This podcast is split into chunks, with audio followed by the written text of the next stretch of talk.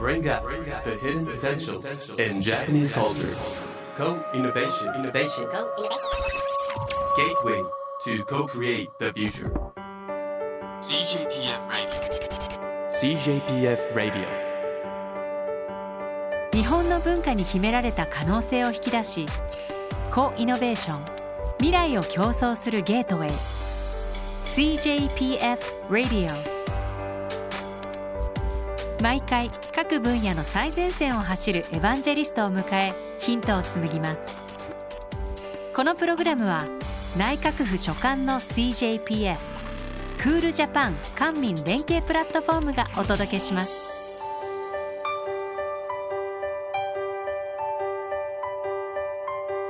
こんにちは。ナビゲーターの CJPF ディレクター渡辺健一です。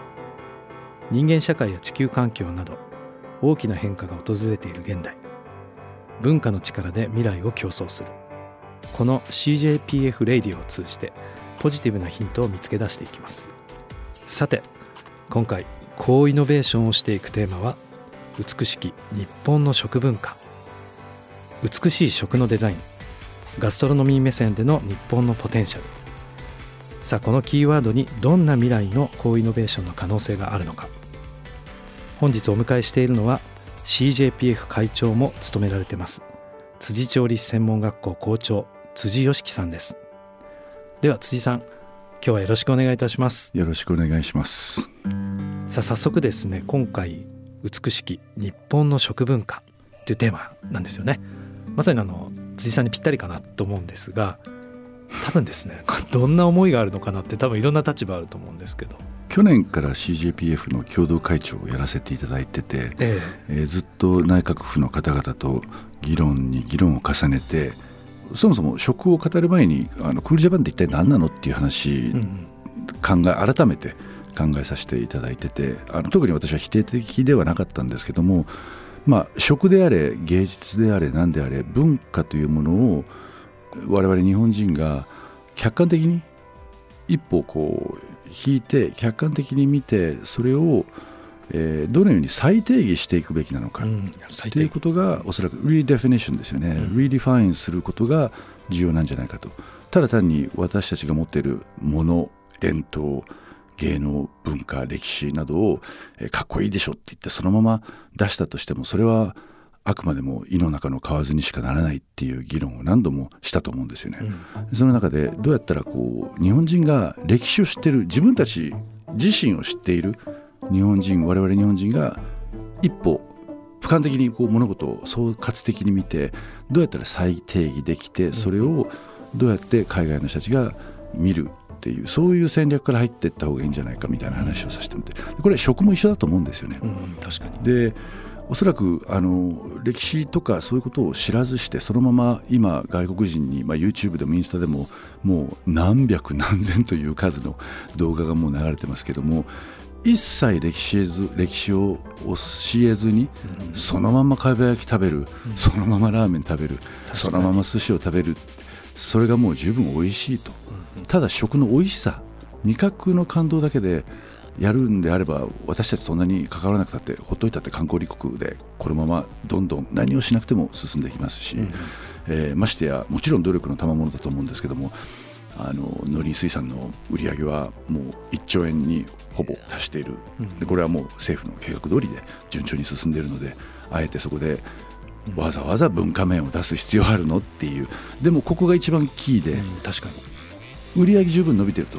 じゃあ本当にクールジャパンとして日本のこと分かってもらえてるかとっていうと、まあ、売上関係なく日本人がじゃあそれに誇りを感じているのか我々がこう再定義したことによって誇りを感じながら誇り誇り感じないとおそらくできないことだと思うんですよね。誇りを感じて日本の文化をもう一度再定義して外国人の人に分かってもらいたい。あるいは日本の若い人に分かってもらいたい。これこそがおそらくクールジャパンがやるべき本当のこうバックボーンみたいなところ。売り上げはおそらく戦略通りにいくと思うんですよ。でそこでことを例えばまた一歩進んでガストロノミーの頂点とでも言える例えば解析なんかだとじゃあ味覚だけで即美味しい美味しくないで片付けられる話なのかという部分がありますよね。もちろん料亭カウンターカップでも一緒です総合芸術としての失礼やら味覚やら歴史やら技能やら知識やらってものがもうここまで一つの型に詰まった美食文化っていうのはおそらくまあもちろんフランス料理もそうでしょうけどもここまで歴史に伴って形式地化された食の文化の歴史がある国っていうのはおそらく日本以外にないだろうなと、これはもう議論する余地があると思うんですけども、あのもちろんイタリア人が同じこと言ったらいやいや私たちはそうですよ。スペイン人だって同じこと言うと思うんですけれどもこと日本にするとまあそうですねちょっと生半可な 言葉では語り尽くせない総合芸術的な凝縮された美学があってこれをやっぱり歴史を知らないと表現できないですよね。でそこにさらに宗教が入ってきますよね。で宗教が美食文化に与えたフランス料理の影響というのと宗教が日本料理に与えた影響っていうのは、これもやっぱりもう大議論の余地があると思います。確かに、はい、そういった意味ではもうあの文化的にも民族的にも宗教的にも食にこれだけほどの影響を与えた国っていうのはおそらくないであろうと、でそういったものを海外の人にじゃあどうやってこれすごいだろうとこれ見よがしにやってきたのが今までのジャパンだったと思うんですよね。ガストロノミーの共通リテラシーみたいなものが必要なんじゃないかなと。ああ面白い。確かに、うんうん、それがおそらく今我々がやらなければならないこと。でおそらくそのうちの一つが最定義だと思うんですよね、うん、リデフィニッションだと思うんですよね、うんうん、確かにそれはありますよね。なんかその最定義っていうことは多分こう自らの角度でこう見ているだけじゃなく相手側から見るとか360度で見るってことであこう見えてるんだなっていうものを形作っていく作業に近いですよね。いつもあの、まあ、これあの一番最初に内閣府に田中さんと一緒に寄らせていただいた時に、はい、僕はもうこの数年ずっと言い続けてるんじゃなくて発信じゃなくて受信だと、はい。うんうん、この受信の感度感知力っていうのは非常にやっぱり研ぎ澄ませないとダメなような気がしますね。そうですね、はい、特になんかその日本の場合日本の食がユニークであればあるからこそさっきまさにおっしゃってたそのガストロノミーの共通項、うん、もプラスそこのユニークネスを自分たちからでだけではなくて外から見たらどう見えるのか、うん、この世代が見たらどうなのかこのテーマで見たらどうなのかってものすごいこう再編集のチャンスが溢れてますよね。うん、例えば禅宗の美学と二十四節気七十二項における現在の栄養学の在り方。1,000年たどれば今栄養学でサイエンティフィックに証明されているこの季節のこの食材がいいとされているものはもうすでに1,000年前に全宗学の中に組み込まれてたりとかですね。そういうことによって例えば新しい知見とサイエンティフィックなこう立証する形と歴史的な例えば宗教的から来る例えば戒律なり教えなりあの時のディスカバリーがくっつくことによってものがすごく立体的に見えてくる。そういうものを外国人が見た時にそこで初めておそらく価値を感じると思うんですよね。栄養素だけ見てみたら別に日本の食材であろうがあの十分共通性を持つ海外の食材はいくらでもあるわけでただ食材の栄養度だけ語っても何らあまり日本としてはかっこよくもないしただそこにはもう1000年から培われた二十四節気七十二項というあの教えにがどのような流れでこの歴史が変遷してきたかってことを見ることが外国人にとってはとってもかっこいい。うんうんなんかそう考えるとこう歴史だけじゃなくて地形とかなんていうんですかねこの気象とか気候とかそういったものも含めてその今一つのお皿であるとかキッチンから出てるものだけではなくてその周辺にあるものを再解釈していくとなんか面白そうですよね。あのこれもいつも講演で講義でいつも言ってるんですけども日本のその国土の得意性ですね、うん、よくあの排他的水域ってあるじゃないですか、はい。はい、あれでいうと世界今6位の海洋面積をまあ、持ってるわけですよね。でこれタンパク質で見たらどうなんだろうなって思ったんですよ。うん、っていうのがまず体積体積で言ったらどれぐらいあるのかなって思ったんですね、うん、要するにこう大陸棚からまあ日本海溝まで検索するとですぐ出てくるんですけど、うん、世界4位の体積を持ってるんですよ。日本って海流超でかいのがまあ4つあるわけじゃないですかあの寒流が2つと暖流が2つ。で相対的に考えるとこう非常にこう、まあ、プランクトンがこういうふうになったりすると世界1位の少なくとも海洋性タンパク質保有国うんなわけですよ。でもし仮にそのタンパク質に埋蔵量っていうこう棒グラフを作ったら多分ね日本トットッププですね。だと思うんですよ海洋性タンパク質の量がきっと多いんですけど、うんでそういったものも新しい食文化の見方かもしれなくてうん海の栄養度ってこう山の栄養度と直結してるじゃないですか。そうするとやっぱりそこにあるその昆布であるとか海水でそこについてくるプランクトンっていうとこの生態系のダイバーシティもかなりのもんだと思うんですよね。ファクトベースだけで話すと、はいあのカロリーベースの食料自給率もう世界ワーストの部類ね、に入。ってますよね。で一方で今鍋健が言ったような、えー持続可能な食システムうんはもう世界ダントツ1位のこう歴史を誇る、うんでそれがすごくそのファクトベースで乖離してきてる。気がしてならないんですよね。うんまあ気がしてないですよ。もういや絶対そうだと思います。事実あの戦後取り入れられたカロリーベースと、まあ、いわゆるあの今の自給率の計算方法がまず物差しが間違っている可能性は大きいと思いますよ、だって物々交換いまだにやってるとこ多いじゃないですか。例えば玉ねぎ取りすぎちゃったからもおばあちゃんが持ってきてくれたとかって、でそれって計算に入ってないわけですよね、うん。自給率としては。で結構そういったところも考えていくと地域でこう流通しているそれこそビタミンの量とかタンパク質の量とかってもっと勘定すると多分変わってくるはずだと思うんですよね。だからそこも多分さっきまさに水先生おっしゃってた地域ごとの料理のダイバーシティにそれって組み込まれていくんだと思うんですよね。こういう大きな話をした時に料理人の役割っていうのをすごく気になってきて、うん。どんどんどんどんこう料理人の役割を超えたうんうんどちらかというと民衆のアウェアネスはい。みたいな方になっちゃってきてるんですけども、うんうんでも議論を重ねれば重ねるほどやっぱり料理人なくしてこれはもう不可欠なんですよね、うん。うん料理人の存在っていうのは、はい。社会貢献っていうそういった意味ではなくて彼らがコンダクターとして機能しなければどうにもならないですね。で地域の活性化なんかでももちろんもう今あの地方のルネサンス食のルネサンスっていうのはもう数年も前から始まりかけてこれから10年でとてつもない料理人が地方に生まれ始めると。ただこれとてフランスの例えば5,000ぐらいの地方のケースと見比べてみるとやはり一地方はその地方だけでも機能する収支ベースでっていうところまでいかないと成功したとは言えないんですよね、うん。ただ単に観光客だけで地方を活性化させたっていうのは。農林水産もそこに集まるビジネス宿泊食えーガストロノミーとしてのその技能的な芸術的な高度さとかうん。そういうのが全部やっぱりやっぱフランスのケーススタディを踏襲していかないと地域地域の活性化っていうのは料理人ができることでねやっぱり限られてくると思いますよね。うんうんうんうんどういかにこれからもっと共同ではい再生していけるかっていうのが一番大きなき問題だったと思いますけどね。さっきのその食文化の最定義こうもしもその最定義にプロフェッショナルが必要だとしたら料理人が多分その、まあ、第一ファクターというか一番中心にあるプロだと思うんですよね。でその時に多分その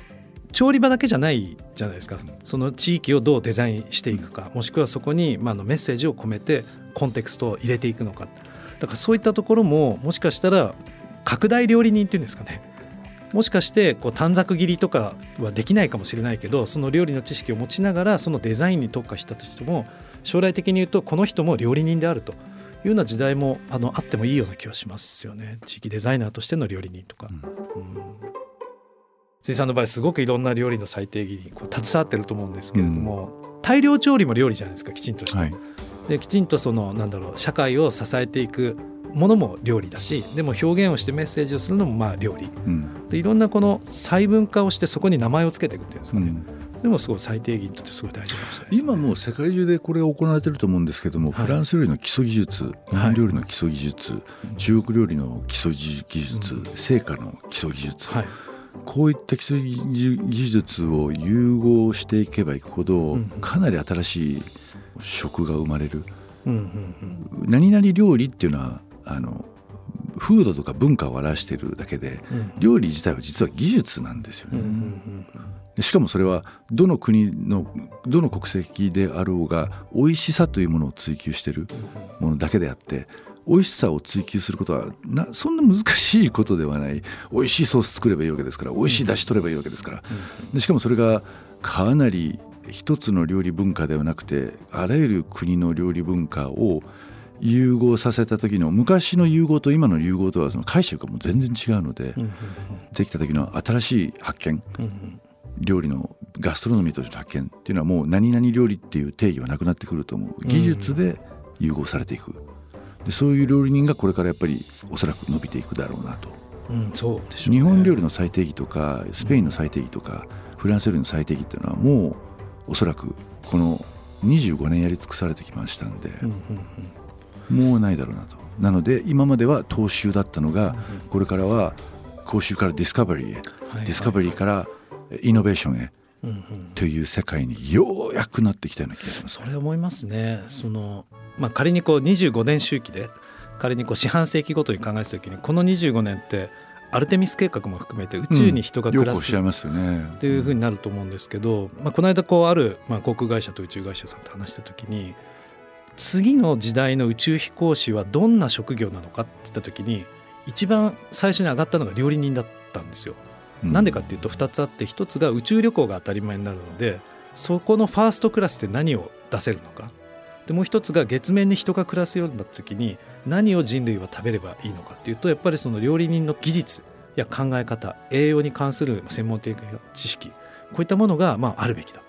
多分この四半世紀における料理って言葉の幅が多分大きく広がってくるんじゃないかなって気がしますよね。うんそんな中で地上で何を食べていくのか何が価値なのかっ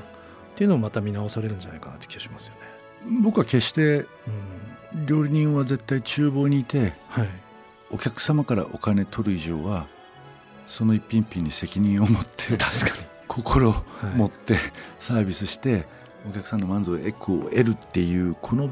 箱ビジネスっていうんですか？に、対しては僕はちっとも否定的でもないしでも今渡辺さんがおっしゃったのはもう違う業種の世界ですよね。ありえますね。それってはい。おそらく、まあ、うちの学校であのスチーム教育をすごくあの推奨して、はい。あの教育のバックボーンとしてうん。あの売り物では決してなくて、うんうん。スティーム教育を我々のその技術を教える学校の中でどのように導入していくかっていうのは非常に今研究してやってるんですけれども、はいあの料理人やっぱりサイエンステクノロジーエンジニアリング、うん。アートマスマティクスこれの専門家になるっていうのはちょっと生半可ないやそう思いますよ。ものじゃないと思うんですよでも今おっしゃったのはもうほまさしくそのサうんイエンス、テクノロジーエンジニアリングマスマティクス、アートを全て融合された知識人でないといけないという多分定義の幅っていうかその、まあ、価値の面積っていうんですかね、うん多分今広がってきてるのかもしれないですよね。広がるべきだと思いますし、ねうん料理人の役割っていうのはそのようにこう分割されていってもいいと思いますし。多分それゆえにその今までそのフランス料理イタリア料理と言われたまあレガシーとして非常に大事かもしれないんですけどもそこだけに閉じない世の中のまあニーズがあるのかもしれないですよね。料理に対する期待感っていうか。そうですね。決してリテラシーが別にあの文系、えー理系だけじゃなくとも文系の人でもそういったことができるっていう時代にも今なってますし、はい。僕ねもう一つ今日本の調理師調理師免許380万人、まあ、持ってると言われていると。でその料理人の数がもう非常に多い、まあ、テクニックも含めてなんですけど、うんその料理人からどういうふうにどういうふうに未来の価値作っていくかって辻さんなりのこう考え方って何かあったら一個目ちょっと教えてほしいですね。職人の世界は職人の世界でこう技術的ヒエラルキーああそれから文化的ヒエラルキーってあると思うんですよね。はい、でヒエラルキーって言ってなんか上下とかね、うんヒエラルキーってこう階級みたいな解釈でされがちなんですけどもそうではなくてそれぞれの立場での役割食文化を担う役割っていうのがあるんですよね。だったら数だけで言うと多いかもしれませんけどももっともっと文化ヒエラルキーのこう連鎖っていうんですかね関係性をつながってないと一方で大企業の出資したセントラルキッチンのオートメーション化された大衆食堂的なのがどんどんどんどん日本では開発化されてもちろんそれは素晴らしい技術ですよあの決して見下してるわけでもなくて。で一方で人をもう雇えない。まあコロナをちょっとい一旦忘れてですね、はもしコロナがなかったとした場合に料理の簡素化そもそもその多層性がある味覚っていうのが本来そうでなければならないって言ってるわけじゃなくて、そういうのもあっていい。そういうのがそれだけしかなかった。あるいはそれがもうなくなってきてる、うんうん。えーイコール味覚の多層性が薄くなればなるほど貧相になればなるほど高い食材使って何万円も取るのはいいけれども実は料理は完全に乾燥化してきてるんですよね。で別にそれはいいと思うんですよ。あのお金さえ払う人がいればどの国でもそうです。日本でも中国でも同じ。ニューヨークでも一緒です。ただ唯一ここで問題になってくるのは、はい、人が育たなくなるっていう問題ですね。なんかこうそういった意味では世界三大料理学校でいうと松井町入ってますし。いや入ってないです。いやいやいやこれからですね。あのアメリカのねカリナリーインスティテュート・アメリカ CIA と。あとはもう、えーと、バスカカリナリーセンター。でやっぱりでも随所すごく注目されてると思うんですよね。でやっぱりその、まあ、学部によって学科によってですけど留学生が非常に増えてるところもあると思うんですよ。で多分その日本に食や食文化を学びに来るってことが一つのポッシビリティっていうんですかね他国の人からしてみるとっていう時代になってるような気がするんですね。で多分そういう料理の厨房だけじゃなくてさっきのもしも食文化であるとか世界に対するいわゆるグリーンエコノミーの知恵として学んできますって時代がもし設計できたとしたらすごく日本の一つの柱としてまあガストロノミー大国っていうんですかねなんかできそうな気はしますよね。あの全ての科目ってあの学際的に連動してるんですよね。はいなのでただ単にあの有名な料理学校っていう名前でもちろんこれ言われるのは嬉しいことなんですけども実は一番やっぱり技術と関連教養が学際的につながってるかっていうことをちゃんと理論的に教えられるのがいい学校であると。うんその名前だけで先歩きしてもらっても構わないんですけれども、でそういうこう実践的な教育を我々してるからこそ、まあ、そういったお褒めの言葉を頂いてるのかもしれないんですけれども、それがなかったら何ら日本に来る意味全くないですよね日本料理を学びに来るためだけにわざわざ来てもらってもっていうところもありますし。でやっぱり我々がやっぱり一番足りてないのは研究機関ですね。やっぱりあのバスククリネリーセンターもカリナリーインスティテュート・アメリカもやっぱり研究センターがあって多分野での専門性を持つ大学の研究機関と共同提携研究連携の締結ができているっていうそういう強みはありますしそれはもう我々もこれからも強化していきたいと思う我々あのたまたま来年、えー、ですか大学法人の東京学芸大学の中に日本で初めての専門学校が出来上がる、で4月から開校することになるんですけれどもそことでもやっぱり学芸東京大学大学っていうのは師範学校から始まった教育の専門の学校ですので教育研究においてはとても長けていると。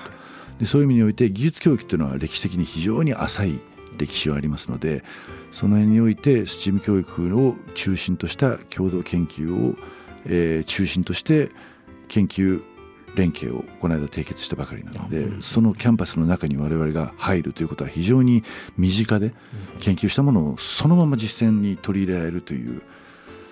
距離的にもやっぱり非常に近いですし、うん、あの非常に有利な立場で研究ができるということは非常に楽しみでもありますけれども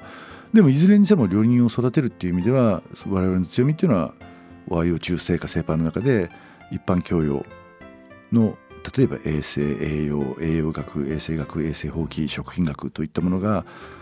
例えばお魚一つ占めるに関してはあれだってサイエンスですよね、ほとんど、ねうん、そういったことをどれだけ科学的に理論的に説明できるかっていうのがうちの強みであると。いやここは多分すごくあのもう注目もされますしきっと多分その日本、まあ、もし仮に日本食文化全史っていうのがあったとしたらその全史のもう見開きでドンと出るぐらい大きいチェンジだと思います、ね、まあ、東京の開港に至ってこれを言ってるわけじゃなくてすでに大阪でこれをもう実践してますんで、はい、60年間、うん、62年間ですか、実践してますね。でねもう一つちょっとこうさっきの伝えるっていう部分。僕はまあネットフリックスすごい好きでそのシェフズテーブルとか最近だともうプレッシャーキッチンとかいろんなの見てるんですけれども日本の食のコンテンツって本当はもっとたくさんあるべきなのに、ね、少なすぎるレベルでないじゃないですか。コンテンツとしての日本のガストロノミーっていうのにはまだまだ可能性があるように思ってるんですよ。うん、なんか、ね、なんていうかなもうそれ専門の会社ももっとあってもいいかもしれないしそういうなんていうかなまあ料理人版吉本興業って言ったら言い過ぎかもしれないんですけどそのキッチンの中だけで活躍するだけではない活躍の仕方もきちんとこうまあ応援していくみたいな会社や業界があってもいいと思うんですよ。ネットフリックスであるとかそういったところにまあ売り込むとかそういうのも含めて。だからその辺もちょっと聞いてみたいなと思ってその料理人の最低限の時にどう伝えるかっていったところで辻さんはどういうふうに伝え方に関するアイデアがあるのかなっていうさっき BCC バスクカリネリセンターの話されたんですけども、はい。えー、あのサンセバスチャンとバスクカリネリセンターが主催しているクリナリーアワード。っああはいはい。クリナリープライズ。ドですね。はい。ていうのがありましてね。もう十何年続いてる、はい十何年続続いてるですね。はいインターナショナルボードオブのガストロノミーサミットという BCC が開催してるやつなんですけども、ここで15名の国際的に著名なシェフシェフが集まってほとんどこれ、まあ、あの12のミシュラン三つ星のミシュランのシェフたちなんですけれどもでこのプライズに選ばれる方々っていうのはただ単に飢餓をなくすとか SDGs の17の項目のうちの一つを何か達成したとかだけでなくジェンダーの平等とフェアトレードの問題を一人の料理人がどこまで一つの国で直したという貢献とかですね、もう料理を超えてますよねこれ完全完に。ね全に。世界レベルでこういうことをちゃんとアウトプット出して可視化させてるっていう